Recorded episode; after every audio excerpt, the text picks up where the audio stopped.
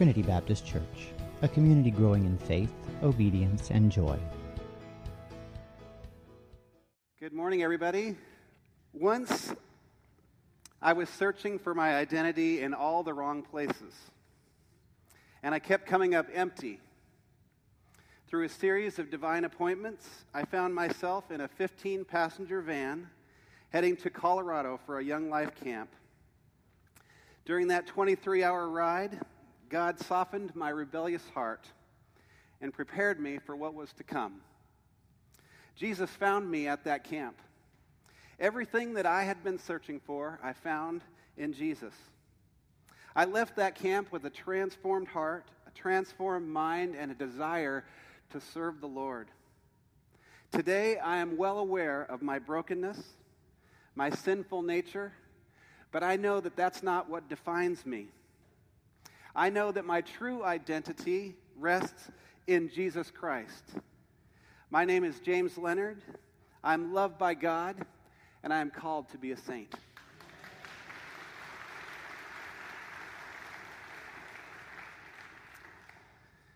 The scripture reading for today is taken from Acts 8, 26 through 40. And the passage is found in your Pew Bible, if you wanted to look and follow along, on page 2135. Now, an angel of the Lord said to Philip, Go south to the road, the desert road that goes down from Jerusalem to Gaza. So he started out and on his way, he met an Ethiopian eunuch, an important official in charge of all the treasury of the Kandake, which means queen of the Ethiopians. This man had gone to Jerusalem to worship. And on his way home, he was sitting in his chariot reading from the book of Isaiah the prophet. The Spirit told Philip, Go to the chariot and stay near it. When Philip ran to the chariot, he heard the man reading Isaiah the prophet, and he said, Do you understand what you are reading? How can I, he said, unless someone explains it to me? So he invited Philip to come up and to sit with him. This is the passage of the scripture that the eunuch was reading. He was led like a sheep to the slaughter, and as a lamb before its shearer is silent. So he did not open his mouth. In his humiliation, he was deprived of justice. Who can speak of his descendants? For his life was taken from the earth. The eunuch asked Philip, Please tell me, who is the prophet talking about, himself or someone else? Then Philip began with that very passage of Scripture and told him the good news about Jesus. As they traveled along the road, they came to some water, and the eunuch said, Look, Here's some water. What can stand in the way of my being baptized? And gave orders to stop the chariot. Then Philip and the eunuch went down into the water, and Philip baptized him. When they came up out of the water, the Spirit of the Lord suddenly took Philip away, and the eunuch did not see him again, but went on his way rejoicing. Philip, however, appeared in Azotus and traveled about preaching the gospel in the towns until he reached Caesarea. The word of the Lord.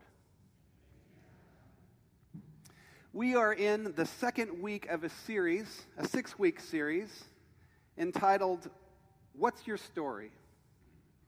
And this past week, Tim Tien, one of our elders, did a fantastic job of kicking off the series.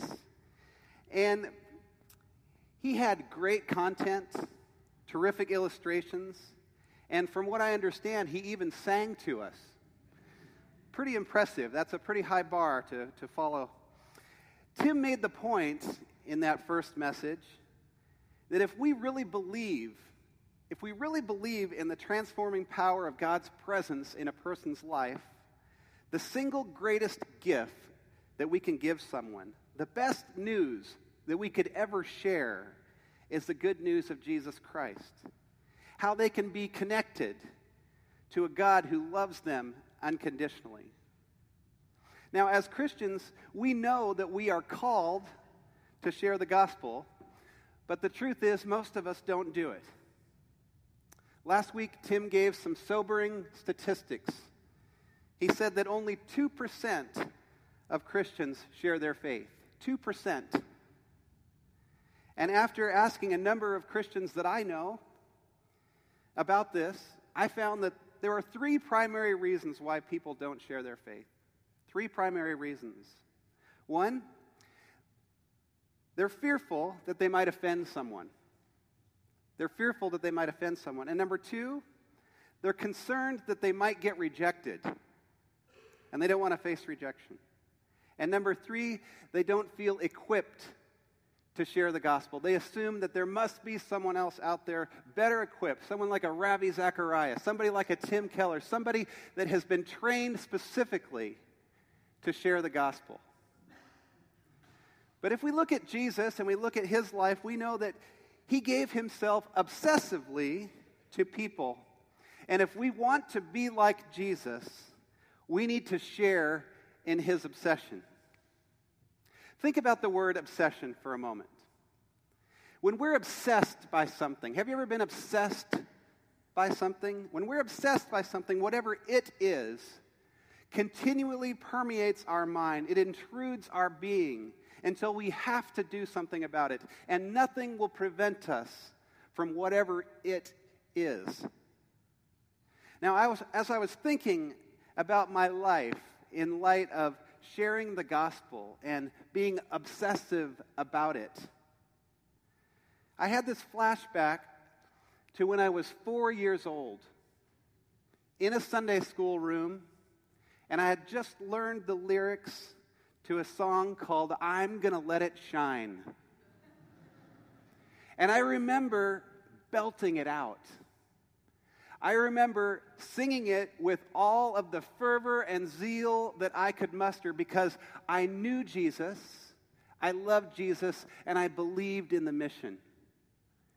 Even at four years old, I was obsessive about this. And if you grew up in the United States and you attended Sunday school, there's a really good chance that you learned this song as well. Do you remember the lyrics? I'm not going to sing it. but I'm going to remind you of the lyrics. This little light of mine, I'm going to let it shine. This little light of mine, I'm going to let it shine. Let it shine, let it shine, let it shine. Won't let Satan blow it out. I'm going to let it shine won't let Satan blow it out. I'm going to let it shine. Let it shine, let it shine, let it shine. Hide it under a bushel? No. I'm going to let it shine. Hide it under a bushel? No. I'm going to let it shine, let it shine, let it shine, let it shine. When we sang those lyrics, chances are we were into it we were really singing it. And we've seen our kids in our community here at Trinity really sing this, really believe it, really get behind it. But something happens as we get older. Something happens. We become less obsessive about sharing our faith, and we become more self conscious about our faith. More specifically, we become more self conscious about what other people think of us. We start saying things like, well, you know, faith is kind of a private matter, right? I know I became more concerned about fitting in than telling people about the life saving relationship that they could have with Jesus Christ. Somewhere along, along the line, I bought into the lie that what people thought of me was more important than connecting them with a God who could radically transform their lives in the here and now and for all eternity. And if statistics are true, if what Tim shared with us last week, I wasn't alone.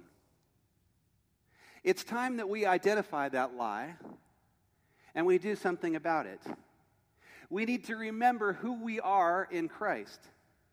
It's time once again to become obsessive about sharing our faith, about sharing our story, about what Christ has done in our lives. We need to share that story with people who are far from God. Now, Jesus doesn't want us to get caught up in the temporal things.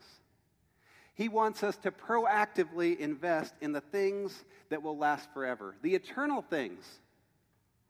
Now, you need to know that our enemy is a deceiver. He's a liar and a deceiver and a manipulator.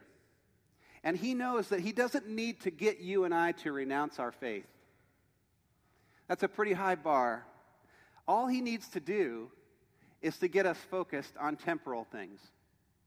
If he can get us focused on temporal things, we're no threat to him. And we're not going to be doing the things that really matter to God. When we recognize that we are made for something greater, and we proactively turn our attention from the temporal things to the eternal things, we position ourselves for divine appointments divine appointments. A divine appointment is when God steers us into a specific encounter where we serve or experience Him in a supernatural way.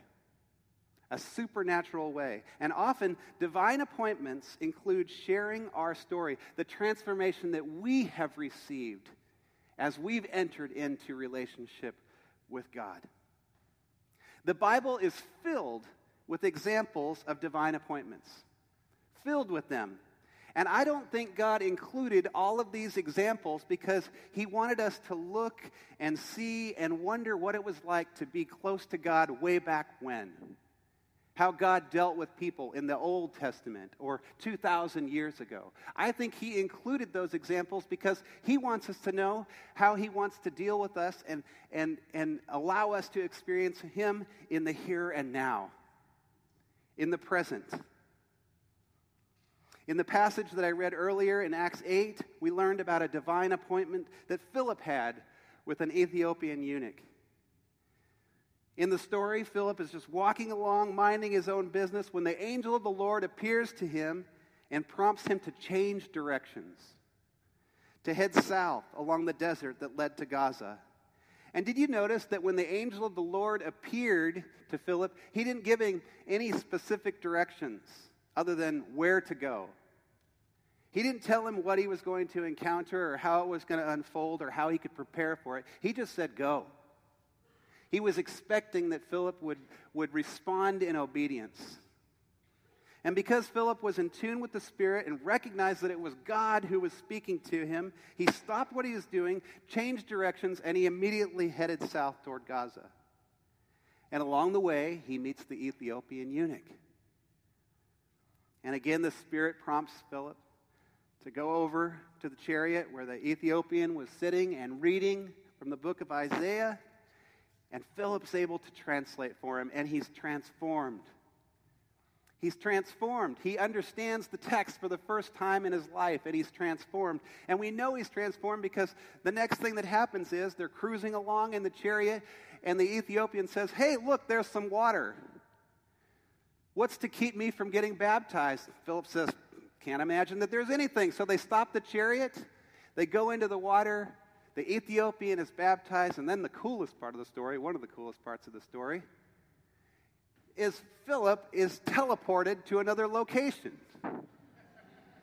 He's teleported to another location. The scripture says the Ethiopian looked around and he was nowhere to be seen. Philip was nowhere to be seen. So the Ethiopian continues along his way rejoicing. And what did Philip do? He continues to proclaim the gospel on his way to Caesarea. Now, I don't know if Philip was married or not. But if he was, I can tell you that when he got home that night, when he walked in the door, the first thing that he said was, Hey, honey, you're never going to believe what happened to me today. Yes, I was teleported, just like on Star Trek. Exactly like that, only it wasn't Scotty beaming me up, it was God. It was amazing, honey. And you know what I love about this story? Nowhere in Scripture, in fact, nowhere, with all these examples of divine appointments, nowhere do we see that God cannot do that sort of thing today. Nothing has shortened the hand of God. In fact, Scripture tells us the exact opposite. Jesus told the disciples that greater things would you see and do. Are we expecting greater things than this? When we come to faith in Jesus, when we come to faith and we, receive the infilling of the Holy Spirit, that gives us access to a power source and authority that guides us and motivates us and directs us. And if we're open and in tune with the Spirit, He will give us a heightened awareness of what's going on in the spirit realm around us. And He'll invite us to enter into that. But we need to pay attention. The first time I recall having a divine appointment was soon after I returned from that young life camp that I told you about in my testimony. I was sitting in the cafeteria at the college that I was attending, and I was waiting to meet with Don Stuber. He was the regional director of Young Life, and he had agreed to mentor me after he had heard what had happened to me at this camp. I was sitting there waiting for him to arrive, and across the room, across the cafeteria, I saw this beautiful girl sitting down on the floor against the wall, and immediately I felt the Spirit prompt me to get up walk over to her and tell her that God loves her. And I thought, there's no way that I'm doing that. There, there is no way that I am, am going to do that. Because, first of all, I did not want anybody to think I was crazy. And secondly, I most certainly did not want an attractive girl to think that I was crazy.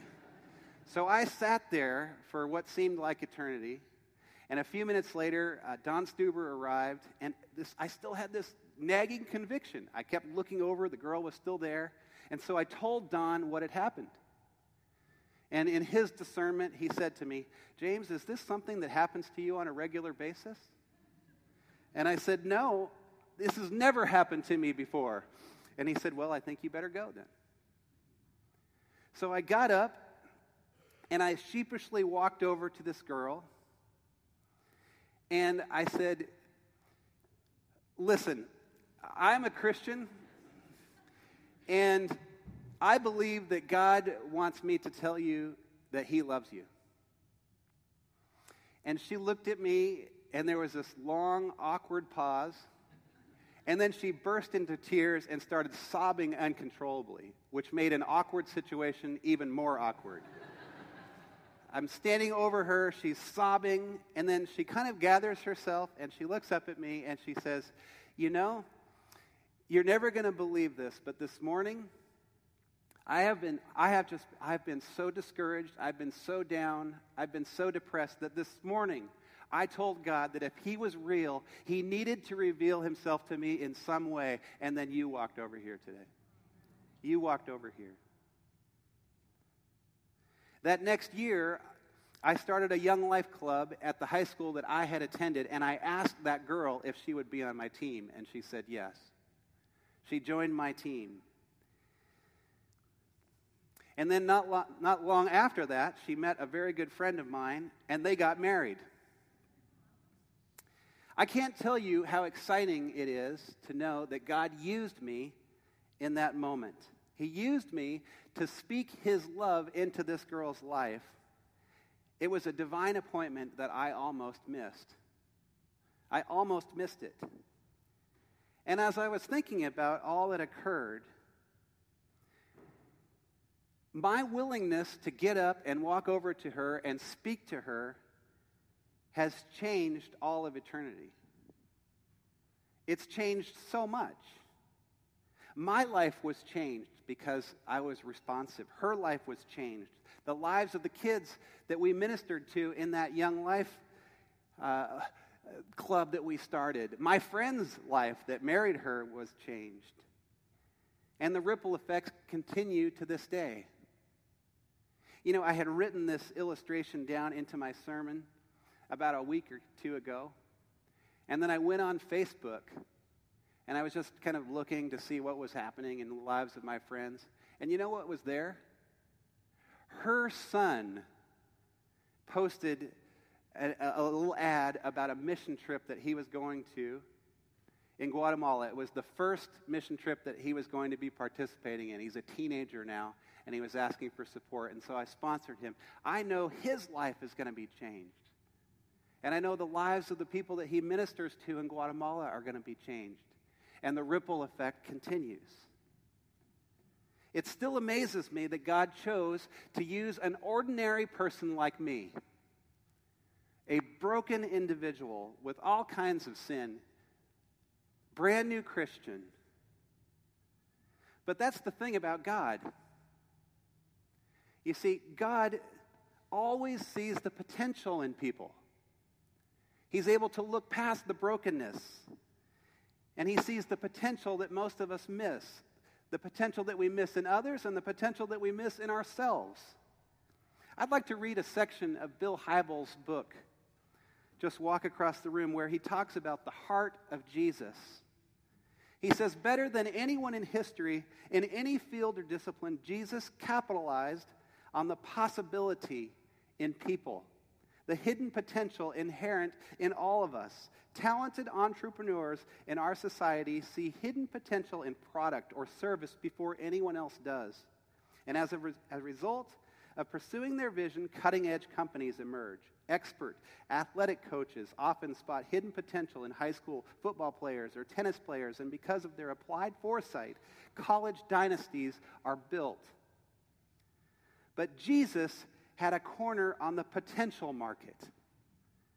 He had an uncanny ability to look past the obvious flaws in people's lives and envision who they could become in the power of God if it were released in their lives. Intrinsically, he just wondered how they might look in a transformed state. Wondered what impact they could have if their lives were invested in the things of eternal value as opposed to the temporal. All things are possible was Jesus' mantra.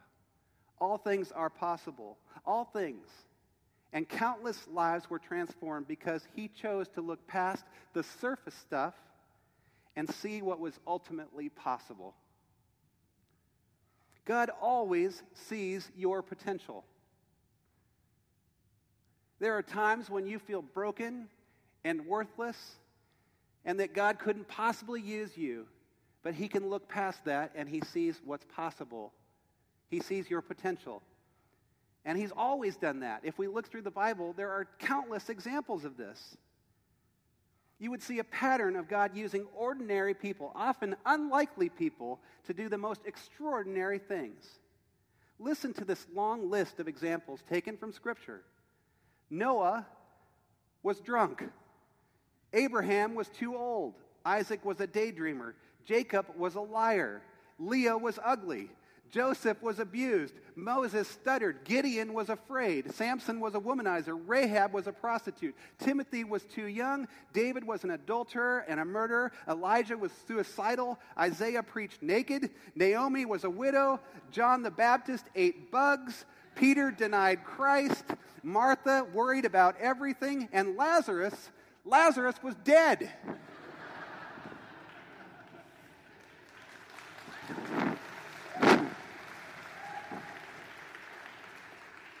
If you don't think that God can use you, you need to think again.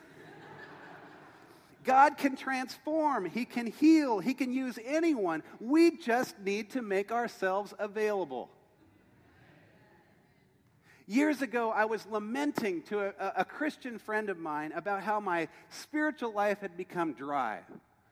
I just couldn't see God working in my life, in and around me. And so he invited me to a morning Bible study that he had on Tuesday and Thursday mornings. And I thought, well, it couldn't hurt. You know, so I went to this Bible study, and it was a typical Bible study. We got together, we talked for a while. Uh, he played guitar, my friend Brian, and so he would play guitar. We'd sing some worship songs, then we'd look at a chapter of the Bible and we'd talk through it. All that was great. It was great. But I want to tell you what really impacted me during those two days of the week was this. Before we left his apartment, he would stop everyone and he would say, Before you leave, I want to pray specifically that God would not allow any of you to miss any divine appointments today. That He would prepare your hearts and minds for the divine appointments that He has prepared for you today and throughout this week. And we would pray Nothing supernatural would happen that I could see, but we would leave that place. And I can't tell you how many times I would leave that place, go through my ordinary routine, and over and over again, I would engage in conversations that would lead to just absolutely divine appointments. Conversations would just move toward the spiritual, and people would be receptive and ask questions that I never would have imagined they would ask of me and transformation was taking place. And one of the other things that I noticed in that season was that on the other days of the week, very little was happening in that arena. I'd get up, I would do my normal routine, and there would be, in all honesty, days where I would come home and I, I would think, man, I never even thought of God today. Never had one conversation about spiritual things. What was the difference? The only difference that I could see is that on those Tuesdays and Thursdays, I had prepared my heart and mind. I had prayed specifically that I wouldn't miss divine appointments, and I was open and looking for them. I've learned that most divine appointments, most divine appointments take place on the way from one place to another. Have you noticed that? On the way from one place to another, on the way from point A to point B. That tells me that we need to slow down a little bit. We need to create some margin in our lives so we can look out for what God is doing around us. Did you notice that when Jesus ever went somewhere, he never ran? I mean, never, never in Scripture do we see anything that says something along the lines of Jesus and his disciple ran to the Sea of Galilee where a multitude was waiting. We never see that. Jesus always had margin in his life. He was never in a hurry. And look at how many times, as Jesus was going from point A to point B, supernatural things happened. People were healed, lives were transformed. We're always in a hurry in New York, aren't we? I know I have missed divine appointments that were so blatant. I've even had people tap me on the shoulder and say, Help me. And I've said, I'm sorry, I can't. I am on my way to a meeting. And, and then as I took a few steps, I'm like, What meeting am I going to? You know, I'm going to some meeting at the church that has something to do about reaching people for Christ.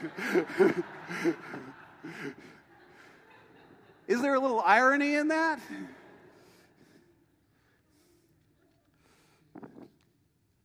We need to prepare our hearts and our minds for divine appointments. We need to create that margin in our lives. And as we do, as we pray for divine appointments, God will set them for us. He will arrange them for us. We just need to look out for them. Now, another thing that we can do is we can choose strategic environments where divine appointments can occur. Now, I mentioned that a lot of things happened as Jesus was going from point A to point B, but also a lot of things happened when he arrived. And so we need to think about the places where we're going, the places that we frequent, as opportunities for divine appointments. Okay? Jesus would attend weddings, he hung out in the synagogue, he went to people's homes for dinner, and things would happen in those places. There's a coffee shop in my neighborhood called Coffee Mob. It opened up a couple of years ago. The owner's name is Buck, and I have become very good friends with him. I made a conscious decision when that coffee shop opened that I was going to go there two times a week on Mondays and Fridays. I was going to sit in there for about an hour each of those days, and I would expect divine appointments to take place. That's why I went there. I love the coffee. I love Buck. I love the neighbors that I've met. But do you know that when I go there, with that intention, stuff happens. God opens doors, and, and many, many people have talked to me about spiritual things in their lives, including Buck himself. Hundreds of conversations. Last year, uh, Buck's uh, mother in law became sick all at once. She had stage four cancer and only a few weeks to live. And then she died. And because I had invested in Buck and talked with him many times about spiritual things, and I might be the only person that has ever talked with him about spiritual things, he called me and he asked me if I would be willing to meet with his family and do the memorial service. And so I had the chance to talk with him and his family and his extended family about Jesus, about eternal life, about heaven, and then I did the memorial service. Since then, I've had the chance to talk with Buck a lot about some of the things that we do in Rwanda. I know that he loves coffee and he loves coffee roasting and he's trying to get into it. And so I told him about, you know, the coffee plantations that I'd seen in Rwanda and the, and the washing stations that I had seen, and that really piqued his interest. And then I started telling him about, you know, the, the 1,200 sponsored children that we go and we visit, and we build homes for their families. We've put in wells. Um, we, we go to church services. We teach pastors how to run the Alpha course. And as I was sharing all this stuff, Buck said, I want to do that. And because I know he's not a Christian, I said, What part do you want to do, Buck? And he said, All of it. I want to do all of it. Now, I know that Buck's not a Christian, but I know the Lord is working in his life. I know he's receptive, and I know that those divine appointments are paying off. And you know, when I'm having conversations with Buck, usually there's four or five other people listening in. And then I, I gravitate to another conversation, and then to another conversation.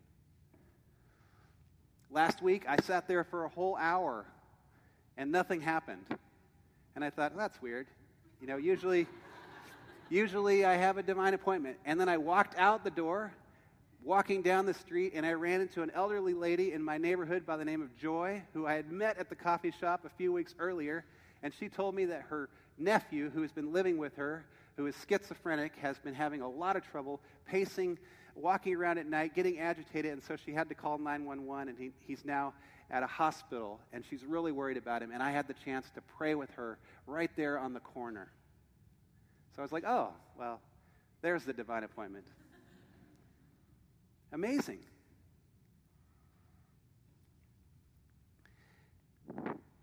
Have you identified a place like that in your routine? Is there a place where you go on a regular basis where you could meet with people for the purpose of hearing their stories and speaking truth into their lives? I mean, eternal truth. Chances are you don't have to change your routine much. There's probably a coffee shop or a gym or an art gallery or a restaurant that you frequent pretty regularly. You may not even know the people's names there, but you've seen them over and over again. You could claim that place as the place where God is going to set up divine appointments for you. And when you go there, it'll change your perspective. The cool thing about all this is you can be yourself. You don't have to be a theologian. You're not really preaching to people, you're just sharing your story. And God has equipped you with a very natural style. A natural style.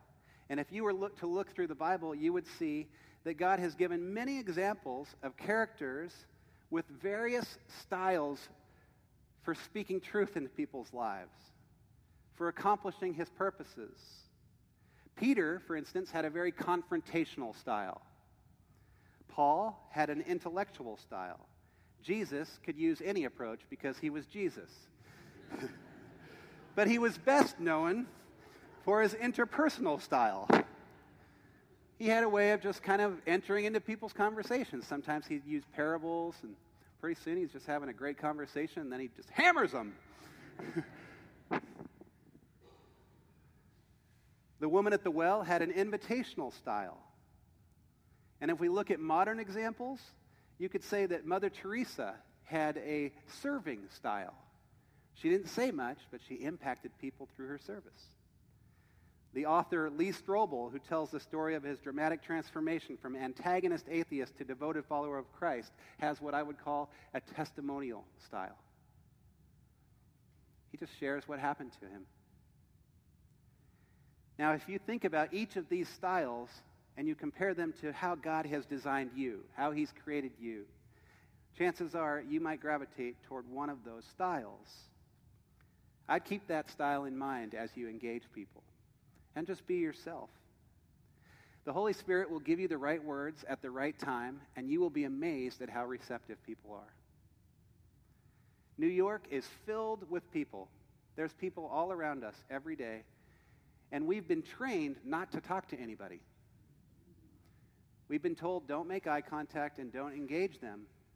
But do you know that a place like New York can be one of the most lonely places in the world? Every time I engage somebody, they might be a little surprised at first, but they almost instantly enter in. It's really amazing. As you go about your daily routine, I challenge you to side, sideline your agenda and become more intentional about discovering other people's stories, even if it's uncomfortable for you at first. You might be the single flame in a person's dark night you might be the person that helps them to experience the love of Christ for the first time or in the midst of a crisis. Take a moment to think about your sphere of influence. Why do you suppose God placed you in the job that you currently have? The building where you currently live? The neighborhood where you hang out?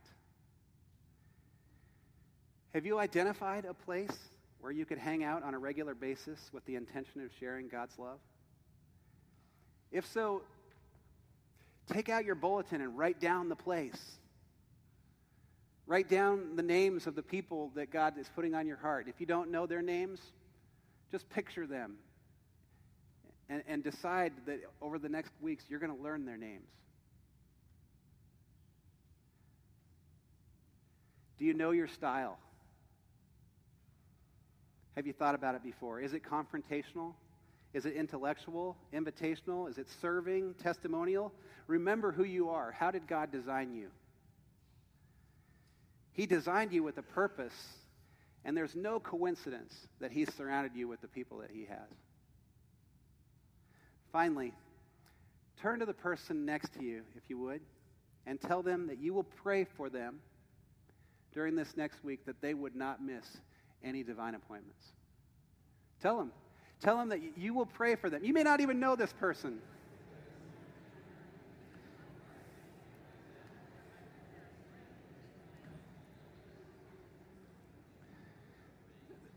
The reason why I encourage you to do that, the reason why I encourage you to do that is because part of the reason why we are here on Sunday morning is not just to hear more scripture, to engage in worship, to feel great about being a Christian, and we do. Those things are all wonderful.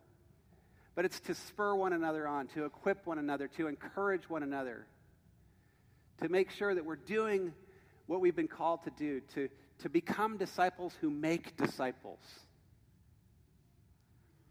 I know I miss divine appointments all the time because I'm not looking for them.